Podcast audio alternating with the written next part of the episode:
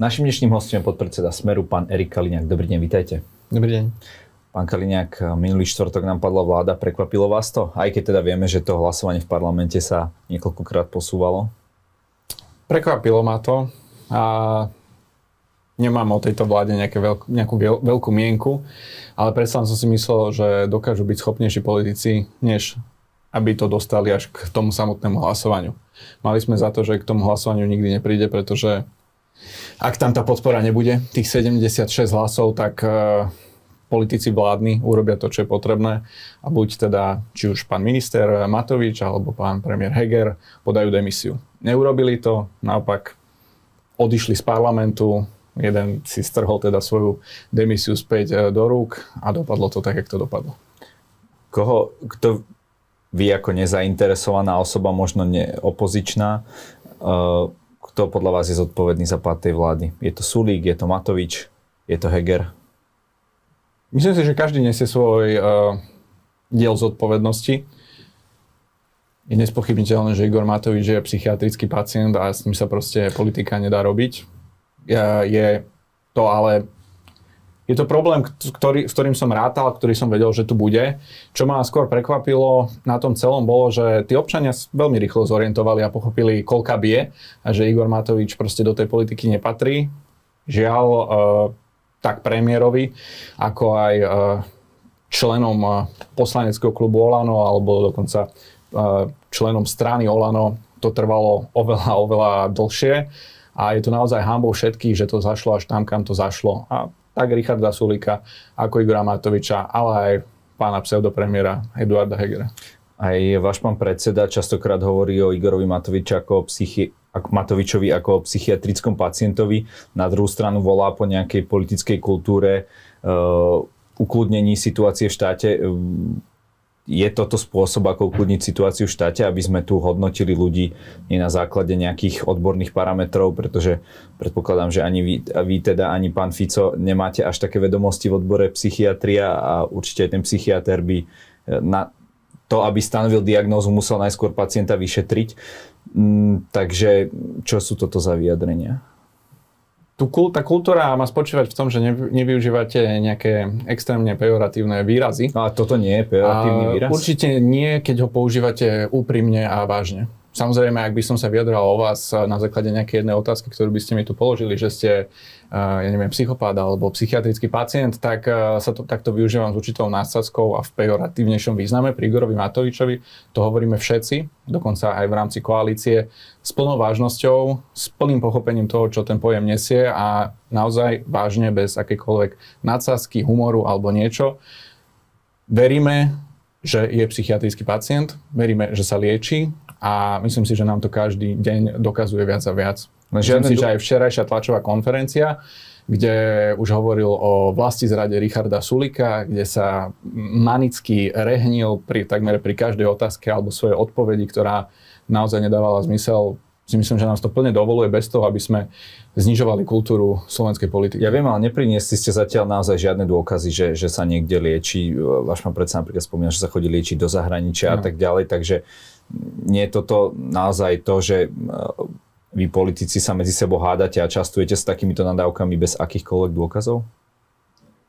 Ja si myslím, že každý jeho den jeho výstup je jednoznačný dôkaz a tak hovoria to všetci. Ja som za to, aby sme to určite nechali iba v tej línii toho, že to teda tvrdíme, ale aby sme žiadali nejaké psychiatrické vyšetrenie, tak ako to bolo napríklad v prípade pána Mečiara, keď eh, s takouto iniciatívou, iniciatívou vyšli. Ja som 100% za ňu, pretože si za týmto názorom stojím a naozaj to ne, nevyužívam v žiadnom pejoratívnom význame, ako keď napríklad on nás osočuje, že sme mafiáni, zlodeji a neviem čo, a pritom keď uh, teda bolo podané trestné oznámenie, z jeho slov, že Smer rozkradne 3 miliardy ročne, teda mal ukradnúť už 30 miliard, tak keď Igor Matovič mal dojsť ako svedok vypovedať na policiu, tak tam došiel a povedal, čo ja vám tu mám rozprávať, čak to si prečítajte v novinách. Viete, toto by som ja určite neurobil, ja by som si za tým názorom stal a predložil by som dôkazy, ktoré, ktoré si myslím, že všetci vidíme, hovorím na, ich, na jeho tlačových konferenciách. Dobre, posuňme sa trošku ďalej. Vy ste ešte hovorili na Facebooku, že ak táto vláda prežije, bude to len vďaka korupcii, vydieranie, nátlaku, no nakoniec neprežila. Takže vy ste sa tak častovali, hovorilo sa o kupovaní poslancov z jednej aj z druhej strany. Vyzerá to, že koalícia teda prehrala, tak čo nakúpila poslancov opozícia? Opozícia nikdy nemôže nakupovať poslancov v opozícii. To nevytvárate žiadne koalície ani nič podobné. Bolo to rozhodnutie každé slobodné každého poslanca. Videli sme, že traja poslanci vystúpili a Igor Matovič opäť bez akýchkoľvek dôkazov, tak ako pri Richardovi Sulikovi to hovoril aj pri pánovi Krošlákovi, už zase vyťahoval SMS-ky a neviem čo všetko. Tak ale pán Krošlák si sadol e, k hlasu, no, takže bude teraz e, súčasťou hlasu? Alebo... To je na jeho rozhodnutí. No, to ne, ja nevylúčili to Viem, že to nevylúčili, naozaj ja nie som predstaviteľ hlasu, nevidím do ich politiky, koho priberajú, akých poslancov. A hovorím, opäť to Igor Matovič tú myšlienku aj pri pánovi Krošlakovi otvoril bez akýchkoľvek dôkazov a z toho, čo som počul, každý mal na to absolútne padné dôvody na to, aby táto vláda padla, pretože enormne neschopná, nedoručila to, čo slubovala, bola plná hádok bez ohľadu na to, či tam SAS na konci dňa bola alebo nie, ono to proste nefunguje a nebude to fungovať ani keď sa to teraz pokúsia tretíkrát zlepiť. Čaká nás ďalší rok proste zúfalého trápenia. Slúbujem, že k tomu sa ešte dostaneme, ale zostaňme ešte pri, pri tom. Um, neviem, či ste videli ten rozhovor s pánom Zurindom na Smečku, kde vlastne vysvetloval to teda, to, čo je mu kladené za vinu, to kupovanie poslancov. On hovoril, že no to fungovalo tak, že poslanec v nejakom regióne dali sme mu peniaze na nejaký projekt, ktorý chcel a tým pádom to sme nás, aj teraz. nás podporoval. No a teraz mi ide o to, že uh, či napríklad ten pán Krošlák, keby sa stal súčasťou hlasu, či by ste to vybrali ako ko- korupciu, politickú korupciu, že za to, že hlasoval západ vlády, teraz bude mať nejaké slušné miesto napríklad na kandidátke hlasu. Je to diskutabilné, hovorím, nie som Pre, predstaviteľ. Ja viem, ja viem, ne, tak asi by som sa tak nepozeral. Názor. Nepozeral by som sa na to z, jedného, z prostého dôvodu, že pán Krošlák mi nepríde politicky uh, vyprofilovaný, ako ja vám o sebe viem povedať, že som sociálny demokrat a určite ma neuvidíte nikdy v pravicovej strane, tak pána Krošlaka sme videli najprv s ambíciou kandidovať za stranu Sloboda a Solidarita, potom nakoniec kandidoval za Olano, z Olano vystúpil, lebo nebol spokojný s Igorom Matovičom do Sme rodina a zo Sme rodina vystúpil pôjde do hlasu. Pri ňom by som sa na to asi nepozeral ako na korupciu, pretože vidno, že ako politik sa asi ešte stále hľadá. Uh-huh. Vy ste uh, vlastne pán Fico po tom odvolaní opakoval, že teda aj hlasmi teda vašich 27 poslancov tá vláda padla, ale nepočul som tam žiadny taký ten kredit udelený, napríklad Saske za to, že tú vládu povalila, o čo ste sa e, vy teda snažili tiež dlho, takže sú takéto slova podľa vás na mieste? Určite áno, lebo... Nepočul som to z, od vašich predstaviteľov. No určite nebudeme ďakovať uh, strane Sloboda a Solidarita, ktorá sa absolútne netají tým, že jediným cieľom povolenia tejto vlády bolo, aby sa mohli do tej vlády v nejakej podobe uh, vrátiť. A ak sa nevrátia do vlády a teda budú iba podporovať uh, vlastne ja neviem, či to potom bude opozičná strana, alebo jak sa oni, čo tu za veľkolepy uh, systém idú vytvoriť, tak je potom jednoznačne za tým osobná, osobná pomsta Richarda Sulika Igorovi Matovičovi, čo opäť nie je dôvod, za ktorý by sme mali strane Sloboda a Solidarita uh, ďakovať. Pre mňa bolo kľúčové, čo sme, na čo sme akcentovali, na čo sme aj pred samotným odvolávaním uh, upozorňovali, bolo keď strana SS došla s tým návrhom poďme odvolávať vládu, tak naše podpisy sme podmienovali tým, že Dobre, ale potom prídu predčasné voľby, kde sa na novo rozdajú karty. Toto strana Sloboda a Solidarita odmietla, išla za stranou hlas, na ktorú sme upozorňovali na to, že ak to podpíšu bez toho, aby si dali túto podmienku, ak teraz nebudeme ako opozícia držať, tak sa nám asi tie predčasné voľby rozplynú a dojde k návratu Richarda Sulika. Peter Pellegrini verejne deklaroval, že on si teda to odôvodnenie ani neprečítal, takže vlastne on bojoval proti tejto vláde z dôvodov toho, že je málo pro LGBT a za to, že malo bojuje s mafiou, čo je paradoxne v ponímaní Počkajte, Pellegrini uh, chce viac akože LGBT a boja proti mafii, no, lebo takto si, ste to teraz áno, povedali. Áno, áno, áno. Tak, keď si prečítate odôvodnenie, prečo mala vláda padnúť podľa návrhu, ktorý ja, napísala Ja viem, že to tam bolo, ale myslíte si akože, že... Tak tam bolo uvedené, že uh, táto vláda malo zabezpečila práva tejto minority a takisto sa vzdala, vzdala súboj s mafiou, a, a, a s korupčnými škandálmi prechádzajúcej vlády, ktorej teda jeden z predstaviteľov bol aj Peter Pellegrini a on toto podpísal a otvorene povedal, že si to ani neprečítal. Potom, ako sme ho explicitne varovali, pozor, ak teraz nebudeme držať spolu, ak eh, Richarda Sulika, ktorý sa svojím proste politickým amatérizmom dostal do nepríjemnej situáciu, ktorú ste tu v minulej relácii veľmi dopodrobná rozoberali, že naozaj na tom nebol politicky dobre, lebo proste robí nezmysly, a mohli sme ho pritlačiť my ako silno opozičné strany, sociálna demokracia, dobre, dáme ti, položíme túto vládu, ale predčasné voľby, tak uh, tam Peter Pellegrini zvolil cestu, akú zvolil a teraz vidíme, že bol zárovno so stranou Sloboda a Solidarita u pani prezidentky. Rozoberali sme to nielen s ním, ale aj s politologom Jozefom Lenčom, takže odkazujem divákov na túto reláciu. Uh, takže čo, uh, Sulík prekabátil Pellegriniho, čo sa týka tých podpisov, môžeme to takto povedať? No ja si myslím, že jednoznačne áno. Ja, aby som dotvoril celý ten obraz teda, a je tu aj pán Taraba, ktorý rozprával o tom, že sme zlyhali aj my v opozícii, pretože sme nehlasovali za predsunutie e, zákonu o umožnení zmeny ústavy, ktorá by teda viedla k tomu, že by sa dalo pre, predčasné voľby vyvolať či už 90 alebo referendum alebo no akýmkoľvek no spôsobom. Ja si sa... pamätám, ja som sledoval tú uh, rozpravu live. Prečo ste to neurobili? Áno, pretože tomu neveríme. Ja Teraz, Ale vy by ste zahlasovali, prípade... bol by ústavný zákon, možno tá 90 Nemyslím si, že by to bolo. Myslím si, že by Keby tam ste tam dali vyhlasy, tak by akurát bolo, bolo tesne na tých bolo. 90. O to nejde, či by bol dostatok hlasov alebo nie. Ide o úplne jednoduchú vec. Pána Tarabu rešpektujem ako politika, pôsobí na mňa skúsenie, odborné vzdelanie, veľmi dobré vystupovanie má, ale ani on ma nedokáže presvedčiť, že dokázal niečo s Igorom Matovičom vyrokovať. Proste s Igorom Matovičom sa veci nedajú vyrokovať a ak sa náhodou na niečom dohodnete, tak môžete vedieť s istotou, že na druhý deň to proste neplatí.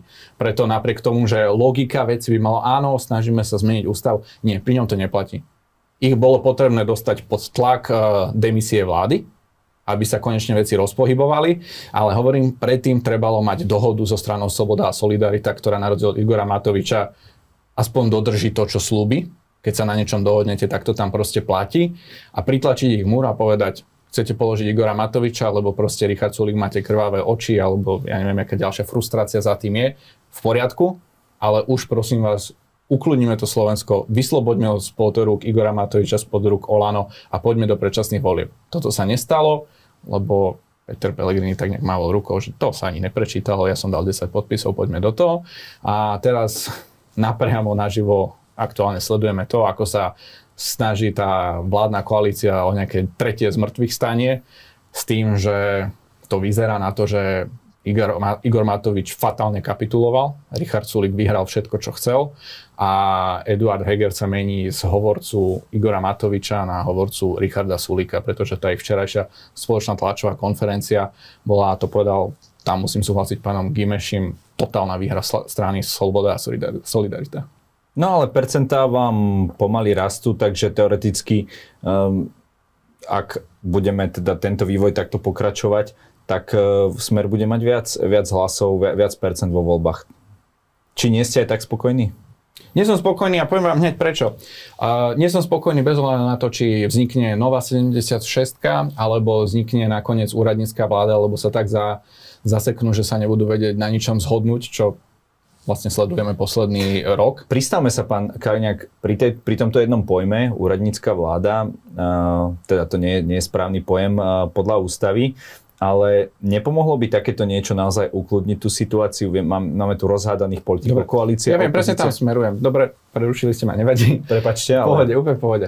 Povedzte mi, sledovali ste dnes tlačovú konferenciu pána Hirmana? Nie. No. Tak kebyže ju sledujete ako, ako ja, tak vám garantujem, že sa necítite upokojene. Naopak, e, nevýrazne teda stúpol ja tlak rozumiem, že, že, a nervozita, pretože... Že tá dohoda s elektrárňami áno, nie, nie je istá. To je jedna vec. Či je dohoda s elektrárňami ja zase istá, viem, čo sa tam dialo. Mhm. Áno. Ide o to, že on je presne typ človeka, alebo teda osoba, ktorá by sa takejto úradníckej, používame teda ten nesprávny pojem, úradníckej vlády určite by bola súčasť tak už to bolo aj deklarované, rovnako ako pán Káčer a ďalšie figurky, ktoré by si tam pani prezidentka zvolila. O pánovi Hirmanovi nepochybujem, že by bol súčasťou tejto úradníckej vlády. A jediné, čo z pána Hirmana dnes na tlačovej konferencii vyšlo, bolo, že vlastne nič vám nepoviem, lebo to nevyzerá dobre, ale nepoviem vám nič, lebo vás nechcem strašiť, ale tu, ako stojím, vám dávam garanciu, že vláda sem neprišla robiť zle. A pre mňa ako nielen občana, ale aj politika, ktorý, sa, e, ktorý chce vyhrať parlamentné voľby a chce ukázať, ako sa má správne vládnuť, príde ako totálne zúfalstvo, že mi tu odborník hovorí a ukludňuje ma a dá mi tak ruku na plece hovorí, uj v kľude, vláda sem neprišla ubližovať.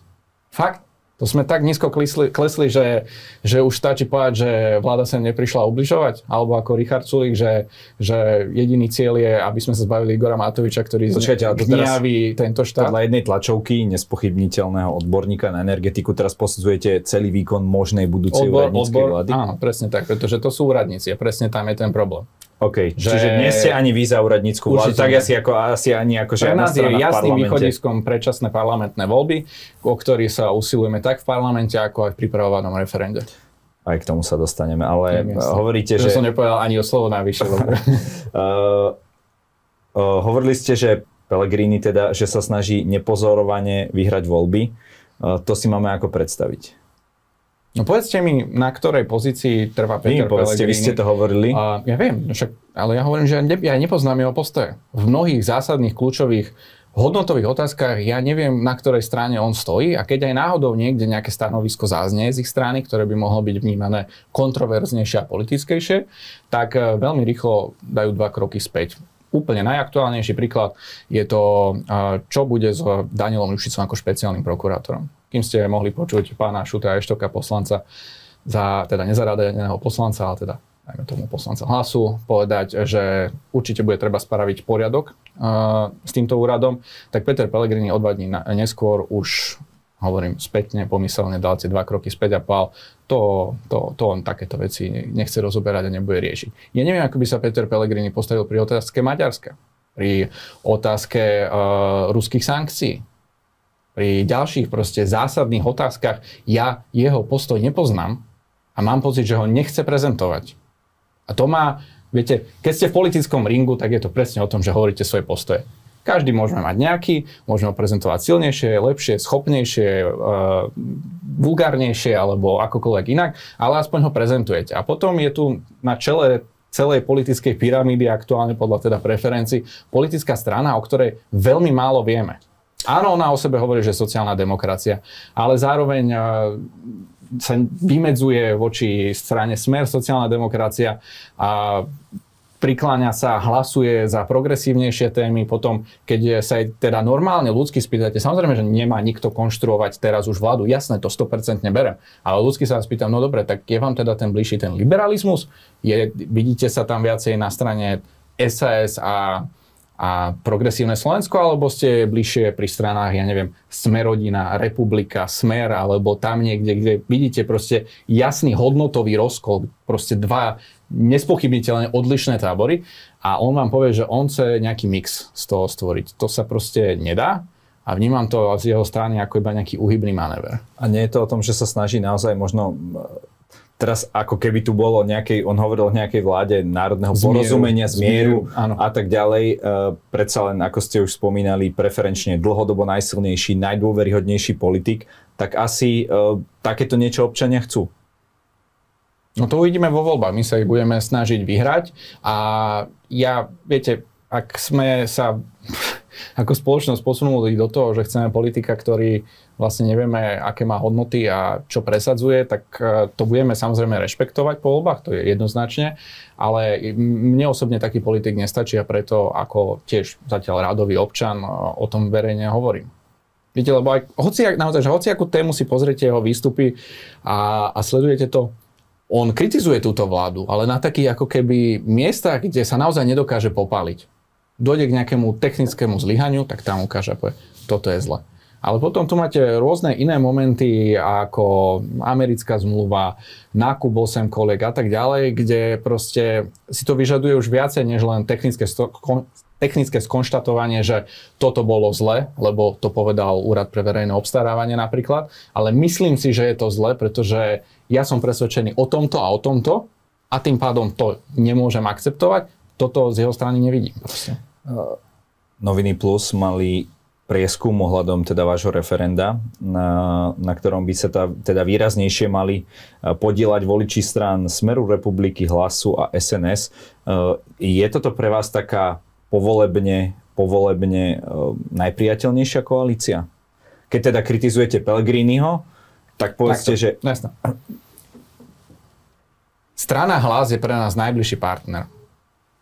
Hoci, kade, hoci kam dojete na Slovensku, tie štruktúry spolu fungovali 20 rokov a stále drvivá väčšina predstaviteľov strany hlas sú predchádzajúci členovia Smerá, alebo teda Smeráci, dobre, a ktorí nás pozdravia, podáme si ruku, mnohí na tých okresných úrovniach sú proste dlhodobé kamarátstva.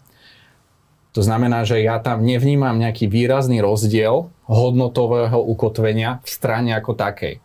Ten najväčší rozdiel vnímam, že je tu proste ten líder, ktorý tú stranu chce posunúť niekam inám a má nejakú inú predstavu, ktorá je odlišná častokrát aj od jeho samotných predstaviteľov nižšie, či už to krajské alebo okrasné úrovne. Napriek tomu chcem povedať, že ako občan keď sa aj, otvo- keď sa aj hovorí o tej e, možnej koalícii hlas z progresívne Slovensko ako hypotéze, že by to tu mohlo byť. Ja osobne ako občan som nemám problém kvôli tomu, že je to progresívna, že sa tu zaveduje, neviem, nejaké manželské zväzky, homosexuál, adopcia detí a tak ďalej. Toto mne, mne vadí menej, ako mi vadí to, že tento zväzok uh, by bol po ekonomickej stránke neudržateľný podľa mňa, pretože tu máte stranu ako Sloboda a Solidarita, ktorá hovorí červené čiary, žiadne zvyšovanie daní, nepohneme sa a tak ďalej. Potom tu máte niekoho, kto teda deklaruje, že, je sociálny demokrat, ktorý by logicky chcel hovoriť o, väčšom, o väčších daniach a o väčšom rozdávaní ľuďom. Hovorím príkrom o, opaku k strane SAS. A na konci tej trojky je vlastne strana Progresívne Slovensko, ktorá hovorí dokonca o progresívnom zdaňovaní, o zelených daňach a tak ďalej. Ja si myslím, že toto by bola kombinácia, ktorá by dopadla rovnako ako aktuálna vláda. To znamená, na základných ekonomických parametroch fungovania štátu by neexistovala zhoda a pôsobilo by to obrovské problémy. Preto, keď sa pozrám na to z našej strany, zo stranou hlas určite áno, zo stranou SNS určite áno, pretože po ekonomickej stránke si rozumieme. Máme jasnú predstavu o tom, ako má fungovať štát, prihodím tam aj sme rodina, nech som kontroverzný. Po ekonomickej stránke sedí vec. Budem rád viesť, použijem nie že vulgárnejšie, ale ostrejšie poviem, kultúrnu vojnu, pokiaľ budem vedieť, že štát po ekonomickej stránke funguje. Keď sa vieme nájsť, máme teplo doma, poďme sa rozprávať, poďme v úvodzovkách bojovať za naše predstavy v kultúrnej oblasti, ako to má byť, ako má byť silný zväzok muža a ženy, kde môžu byť duhové vlajky a tak ďalej. To mi nevadí, dokiaľ viem, že je o občanov postarané, dokiaľ viem, že seniory majú plnohodnotné dôchodky, zamestnania je dosť, stúpa minimálna mzda a tak ďalej. Toto je pre mňa kľúčové a toto si viem predstaviť, že vieme dosiahnuť zo stranou hlas a preto by som bol radšej, aby si strana hlas vybrala nás ako koalíciu s SAS a Progresívnym Slovenskom, kde hovorím, budú mať problémy sa zhodnúť na základných ekonomických otázkach, ako sme to videli pri tejto vláde. To je až také politologické hodnotenie, by som povedal, teda tejto možnej koalície, o ktorej sa rozpráva. Tak sa ospravedlňujem. v poriadku. Uh, jednu stranu, ktorú, ktorú ste sa jasne nevyjadrili, je Republika. Na ňu dostávate množstvo otázok, pretože je tam aj uh, jej členmi sú teda ex-Kotlebovci, napríklad aj pravoplatne odsudený Milan Mazurek. Uh, ako, ako vnímate možné spojenectvo s Republikou? Je pravda, že mnohí voliči opozičných strán nás vnímajú, že by sme mali byť nejakým prirodzeným partnerom, pretože vnímajú našu kritiku tak súčasnej vlády, ako aj toho, čo sa deje či už na úrovni Európskej únie alebo NATO. Tá kritika je naozaj v mnohých ohľadoch podobná, len ja vnímam to, že sa asi lišíme v, v riešeniach. Kým ja osobne určite nie som zastancom vystúpenia z Európskej únie len kvôli tomu, že sa nám nepáčia aj aktuálne rozhodnutia, ktoré ja nepripisujem nejakej základnej chybe tej únie ako takej, že si otvoríte nejaké základné stanovy, na, na, na ktorých táto únia stojí a poviete presne, vidíte, tento 7. bod je to, čo mi vadia, kvôli tomu potrebujem vystúpiť z Európskej únie. Nie. Ja to vnímam, že to je chyba aktuálnych politických lídrov, ktorí vznikli tak, jak vznikli, boli tam dosadení tak, jak tam dosadení boli a nikdy neboli úspešní ani len na uh, štátnej úrovni tak uh, pre mňa je riešenie ich vymenenie. Presne tak ako... A vymenenie teraz uh, koho? Uh, politikov na Európskej únii. To znamená čo, poslancov no, Európarlamentu? Presne tak a na základe toho zvolený, zvolených uh, do, Euró, do Európskej komisie. Dobre, ale veď europoslancov si volí každý štát sám. Čiže my, my keď tam ja... pošleme pána Radačovského, tak tiež sa to nemusí páčiť možno našim niektorým susedom, že koho to tu máme, ale... Áno, ale teraz vám, dobre, dva body, ktoré tu chcem, tomu druhému sa vrátim, ale teda prvý bol, že uh, či, či sme s republikou ako potenciálni partneri. Hovorím, my sme jasne zadefinovaní hodnotovo a hovoríme jednoznačne, že Európska únia je náš proste životný priestor a neviem si predstaviť, že by sme z toho vystúpili. To znamená, ak by mohla potenciálne vzniknúť nejaká vláda, kde by bola súčasťou republika, tak by sa musela pod túto myšlienku a pod túto hodnotu a pod tento pilier podpísať. Čo hovorím ja za seba, neviem a nechcem za ní hovoriť. Pretože, a tu hovorím, myslím si, že sa líšime pri nich uh, našim riešením tých problémov, ktoré, na ktoré obidve strany upozorňujeme. A to v tom, že ani s touto vládou nie sme spokojní. Nie sme spokojní s tým, ako vládol Igor Matovič, ale žiaden občan nevolal potom, že no je to zlé, rozpustíme Slovensko. Opustíme Slovensko. Tak sa to nerieši. Proste každý z občanov hovorí, treba vymeniť politikov. A my tento istý prístup uh, uplatňujeme aj pri Európskej únie. Hovorím, nie sme spokojní tým, čím, s tým, čo tam teraz aktuálne je poďme vymeniť politikov, dajme tam politikov, ktorí sú pronárodnejší a viacej bojujú za naše záujmy. A táto vlna, aby som naviazal teda na vás, radačovský, neradačovský, táto vlna tohto e, zmeny pohľadu na celkové dianie v Európskej únii vnímam, že sa deje po celej Európskej únii. Myslím si, že prichádza, v Amerike sa to nazýva červená vlna, ale prichádza e, vlna pronárodných politikov, kde ide ako keby do úzadia to, či sú lavicovi alebo pravicovi, ale vystupuje do popredia oveľa inšia hodnota a to je proste bojovať za záujmy štátov a nie byť e, na výplatnej páske nejakej mimovládnej organizácie, čo sme teda sa najnovšie zistili, že keď ste na výplatnej páske mimovládnej organizácie z Kataru, tak to je zle, to je korupcia, ale keď ste na výplatnej páske mimovládky či už Soroša alebo Ameriky, tak vtedy ste bojovník za demokraciu. No tam tá podpredsednička, ktorá je vlastne uh, bola šéfka e- európskych socialistov, bola obvinená z, z tej korupcie. No áno, ale keď, aj, poslanci, keď aj tí poslanci hlasovali áno, vlastne proti týmto sankciám. Keď takže pozriete, ako to bolo, teda tá korupcia údajná, že cez vplyv mimovládky, ktorá mala bojovať za to, aby sa menila optika pohľadu na Katar, že, že je priateľnejší, že máme byť voči nemu otvorení, tak to je presne to isté, čo robia Američania, čo robia Angličania a tam to zrazu tolerujeme a tam hovoríme o tom, že to je presadzovanie demokratických záujmov. Ja hovorím len to, že ja tam vidím ako príbeh je to jednak jednej. Tak ale, len tu je zlý Katar a tu je dobrá Amerika. Tak ale prečo tí socialisti nehlasovali za uh, zmenu teda tých uznesení voči Kataru a iné, iné možno liberálnejšie fra- frakcie boli za to. A ja nehovorím o tom, že to, že to nebola korupcia, iba hovorím o tom, že ak to bola korupcia, tak potom aj je veľa, veľmi veľa korupcie na tej druhej strane, o ktorej nikto nechce hovoriť a všetci sa tvária, že je to v poriadku. Určite, ak máte o tomto vedomosť, mali by ste upovedomiť orgány činné v trestnom ja myslím, že sme o tom veľa počuli v českej televízii, keď o tom e, absolútne verejne hovorili, že sa boli vyťahnuté e-maily, ktoré dokazujú, že pán Soroš financoval kampane, ktoré práve vyzdvihovali politikov liberálneho razenia a mali na úrovni členských štátov tlačiť dole tých pronárodných. Naozaj som, si nemyslel, média, naozaj som si nemyslel, že sa dostaneme až k pánovi Sorošovi. Aby som sa rád vrátil k tej republike. Mm-hmm. Uh, tam ide skôr o to, že vy ste de- dlhodobo deklarujete také tie tri piliere. Áno. Národný, sociálny a protifašistický. Áno. No a či sa tento protifašistický absolútne nebije s celou existenciou strany republika. Ja len vám tu poviem výrok, ktorým je preslavený predseda republiky, s ktorým si pán Fico podával ruku. Pýtali sa teda v relácii ja, RTVS... Nemusíte popravať si to aj presne viem, o ktorý... Odsudzujete o ktorý transporty ide. Židov počas druhej svetovej vojny, no a teda keď na niekoľkú otázku už nepovedal neodpovedal, tak povedal, nie som historik a neviem teda posúdiť historické súvislosti. Áno. No a keďže strana Smer je jasne hodnotovo ukotvená, tak presne na tých troch pilieroch, ktoré ste spomínali, budeme trvať a bude na strane republiky, na strane strany republika a ako sa s tým vysporiada. Či bude vedieť pristúpiť a presne takéto výroky možno olutovať, možno zmeniť, a, lebo ak nie, tak uh, tá koalícia proste nebude možná, pretože sme jednoznačne proeurópsky, pro pronárodný, prosociálny a teda protifašistický. A myslíte si, že nejakými deklaráciami politickými... To bude na nich. Pred voľbami, že zo seba ako keby zmijú uh, tie, tie roky, možno desiatky rokov pôsobenia v tejto oblasti? Pokiaľ sa zaviažu plniť program, ktorý nastolíme, kde budú presne tieto tri piliere zohľadnené, tak uh, to budú musieť spraviť. Dobre, a potom by teda bola možná spolupráca? Áno, pokiaľ by sa prihlásili k tým trom pilierom, určite áno. Pán Kaliňák, každý u nás môže na záver povedať našim divákom to, čo sa chce. Nech sa vám páči. Ďakujem pekne. Tak je to teda deň alebo dva pred Vianocami, tak mi dovolte na začiatok vám zaželať príjemné a pokojné prežitie sviatkov.